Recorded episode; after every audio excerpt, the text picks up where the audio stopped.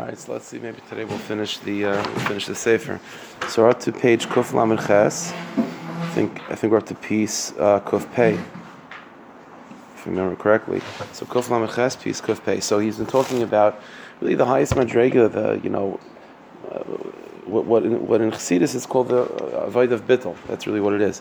And so he's he's defined for us that this, you know, again, we, from the beginning of the Sefer till now, it's sort of if you if you if you think about it, it's been one long one long avoida of taking the Ribono Shel Olam from an abstract concept to being the only thing that's real.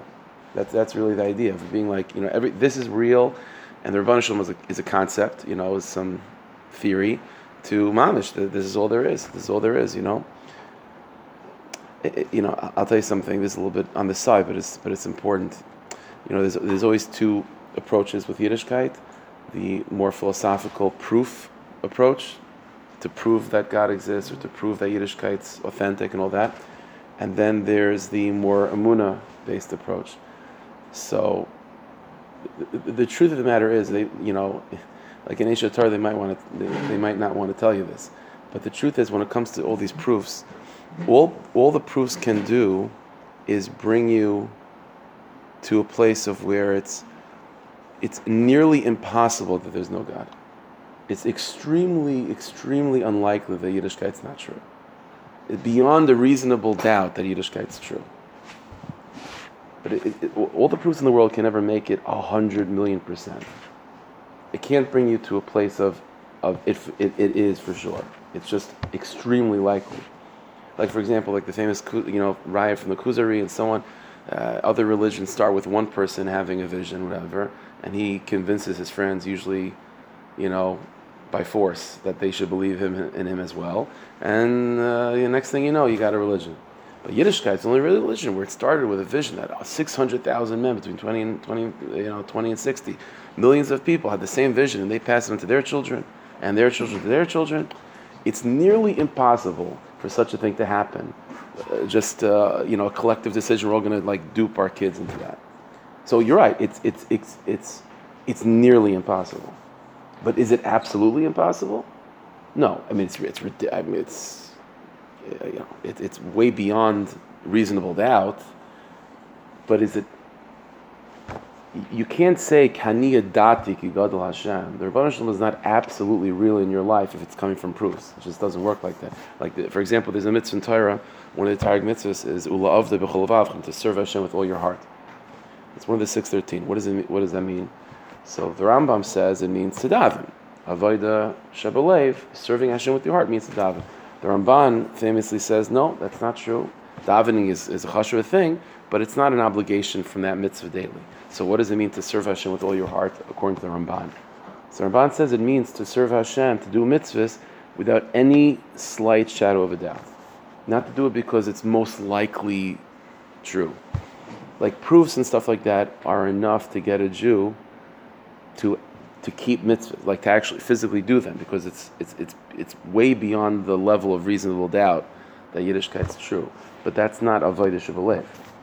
Like avodah shabalev is is not going. Proofs are not going to get you there. To get you there, that's really not anything. That's really what we've been learning about. It's really not anything that you can learn or prove to yourself or whatever. It's there's a, only the only the neshama knows with absolute certainty that there's a God because the, the neshama is the environment of the neshama is godliness, so it, it knows it. So avoida is just to allow that reality neshama to express itself. Now, when when it expresses itself, it usually comes out like funny and muddled, and and and, uh, and the person, the, the human, you know, the human. Uh, like reptilian brain, you know, doesn't know how to how to process these things. So it just comes out as like, I don't know, I just believe. But that's not blind faith. That's not that's not a conflict with the intellect. That's just the intellect not knowing how to process something the neshama is telling it. Uh, the neshama doesn't have the right words to. They're not speaking the same language, so it doesn't know how to process it. So it just comes out as I believe. But that, that that's that's a reality of the neshama, and that's ultimately what the sefer has really been about of, of making Hashem, moving Hashem from a concept that you can prove beyond the shadow of a, of a doubt. But that's basically it. To all there is is the Rebbeinu and, and all the exercises that we've been learning about of talking to Hashem and using, uh, you know, simple language and repeating over and over again. If you've noticed, it's like there was no proofs over here. There was no, there was no, there was no rayas that he said about like proving that Hashgacha Pratis is true, right? There was no, there hasn't been any, any, uh, you know, historical, uh, you know, what are the odds? None of that stuff, right? So who made the first tree? There's none of that because ultimately that'll get you to to keep Torah mitzvahs physically. But what this whole sefer has been about was not just to get you to be from, right? It was ula avde b'chol That's really what the sefer has been about, and what it continues to be about. And that's not something that you can be taught. That's not really. You have to just create an environment in which that truth is comfortable to emerge. That's really that's really the nakuda. So it, you know, so again, the highest level of this is what we've been talking about the past couple of days, which is that the Rebbe was beyond just not just a concept or something or like an algorithm that you've that you can prove. You know, it's the, all there is is that, and that's the highest level. That's what we've been talking about the madrega of. So what he said is that until now we've had like sort of two madregas of bittel. In Chassidus we find this idea that there's something that's called again just to chazer over quickly. There's something that's called uh, bittel hayesh. Bittel hayesh means that there is a me, there is a self, but there's a much bigger reality that's in front of me that I am nullified towards that. So it's like if there's a king in the room or a tzaddik, lahavdil, or you know something like that. So there's still a me, but I'm, I'm like I'm like a like a puddle, but a puddle's still a puddle. You know what I'm saying? So that's called bital yesh. Like my sense of self independence and power has been nullified. But then there's a higher madrig. So same thing with Ribono Shel Olam. So the Ribono Shel Olam could be so real in your life that that that, that, you, you are pa- you feel powerless, but in a good way. Usually with with people, if you feel powerless next to someone, that's not a good feeling. But with Ribono Shel Olam, it's a good feeling because it's not powerless and uh, and helpless. When I lose my power, you know, it's because I'm, I'm, I'm seeing myself as an extension of His power. So that's called Bital Yesh, which is Gavaldik, but Al Kapanim, you're still a puddle. So there's still something there. The next Madriga, what we talked about, was called Bital B'Mitzias. Bital, these are terms from Chabad Chasidus. Bital B'Mitzias means something else, means there is no puddles, B'chlal. Like it's not even there's not even a sugya that enters the mind of of that I am nothing. So the, all, the entire reference point is the Ribono Shel Olam, what I'm supposed to do as his servant. There's not there's it, it doesn't even doesn't even calculate as a sugya to think about who I am. This is this b'chal nothing. That's Moshe Rabbeinu. Moshe Rabbeinu, as we said last time, was not uh, Bittel Hayesh. He's not Bittel Hayesh. Moshe Rabbeinu, the, the Avos were Bittel Hayesh. That's the Madrig of Avram Yitzchak and Yaakov. They, they were puddles before Hashem. Avram Avinu said about himself, he's dust and ash. Dust and ash is something. Uh, it's not chashiv, right? It's, it, it, it, it's, it's, its power has been lost, has been nullified, but it's still something. Moshe Rabbeinu, Moshe and Aaron say, Nachnu Ma, that we're nothing. That, that's, that's altogether a different level. That's called Bita B'Mitzias. But as we said last time, these are high madregas, but the more person is focused on doing, on doing, that itself is a, that itself is an expression of bittul b'mitzias. A Moshe Rabbeinu type of madrega, maybe in inside his nefesh is, you know, it's mamish.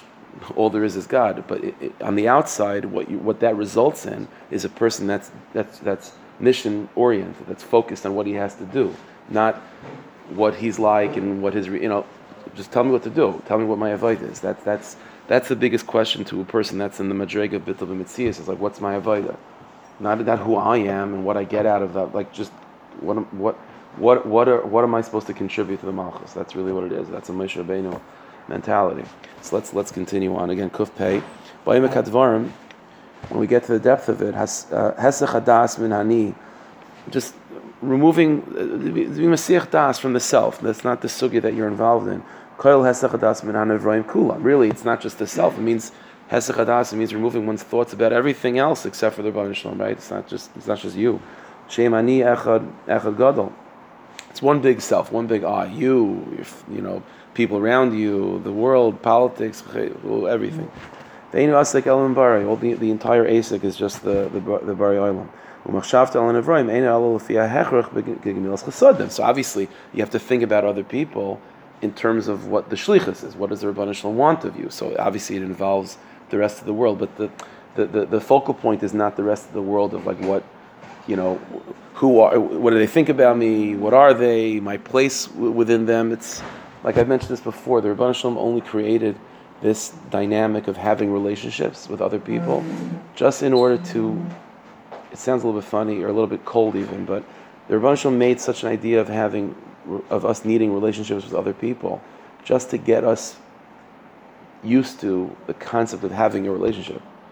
But the ultimate purpose of that skill is for us with the with the bayre. That that's that's what it's for. So people get lost in the training ground, you know. But it's not. Uh, it's just training. It's just training. So that's that's that's what's going on over here. It's not about. I mean, it's then I then now my relationship is such that I now have to then go, you know, bring the world back to God. So I have this. Then I have to involve myself with the world, but it's not. Uh, it's not about them per se, you know. So he says, "Very that this person is not bound. He's not. He's not stuck in that place of the self. His main, his, his, entire focus is the bari. And through this attachment that he has to the Ribono Shel Olam, which takes all of his thoughts towards him, towards Hashem, and all his thoughts are just completely focused on Hashem and not the creation by themselves. He's involved in the creation as an extension of his thoughts about Hashem, you know.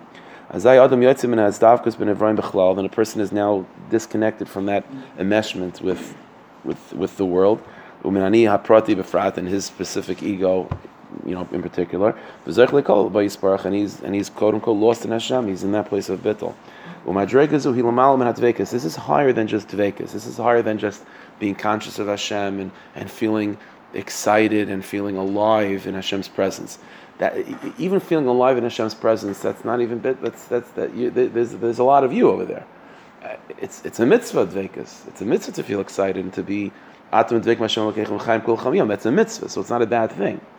But like Rav Aaron Strashelye, one of the Talmidim, one of the Chassidim of the Baal used to say that when a person's in that state of dvekas and that excitement, you know, whether it be like a niggin or whatever the case may be, you're davening, learning, there's that hislavas. Used to tell people to to mix in, to be to try to try to once in a while in that state of excitement, to have a to force yourself to have a thought, to think that if the Rebbeinu didn't want me to be excited, I wouldn't be excited. You know what I'm saying? So sort of to bring that bittel into the experience of Dvekas. It was like, yeah, it's exciting, I'm alive, this is Geshmak, you know, it's, it's to be a Yid, but it's only Geshmak to be a Yid because Hashem wants it to be. If Hashem wanted to be depressed and Tzebrachin, I'd be depressed in Tzebrachin too. He doesn't want me, thank God, he doesn't want me to be depressed. But if he wanted me to be, I would do that too. So it brings bittul into the into the avoida. It's an important thing. So he says, "Kimitzad ani Dvekas means that I'm attached to God, but there's a there's a self. We'll just finish up very quickly. But our madriga now ein imani el There's no me. It's just him. That's not that's not my my asik is not me. There's a goof. That's what it means bittul to become lost. Our, our, existence is, is, is, is, is based on our understanding of who we are. But if we're not focused on ourselves and things that are around us, there is a kamishena, then it's as if they don't exist. In other words, like, if I'm not focused on myself, then to that extent we could say I don't exist. Doesn't mean I don't exist, mamish. It means that it's not my, it's not my sugi, it's not my asik. When I remove my attachment to the self, and my focus is on what am I needed for, not who am I, but what am I needed for. Then there's no me. It's just it's just the mission. We have to understand them. We, to, these, these are very, very deep things. You know, this brought down the farm. You know, uh, one of the favorite words of the farm is havein, right? Maven Yavin, or whatever these are. So it's brought down from the tzaddikim that, that whenever you see that, you have to read it not as a command, like understand, like hishkaich, well, understand. Tell, tell me, tell me what you what you mean.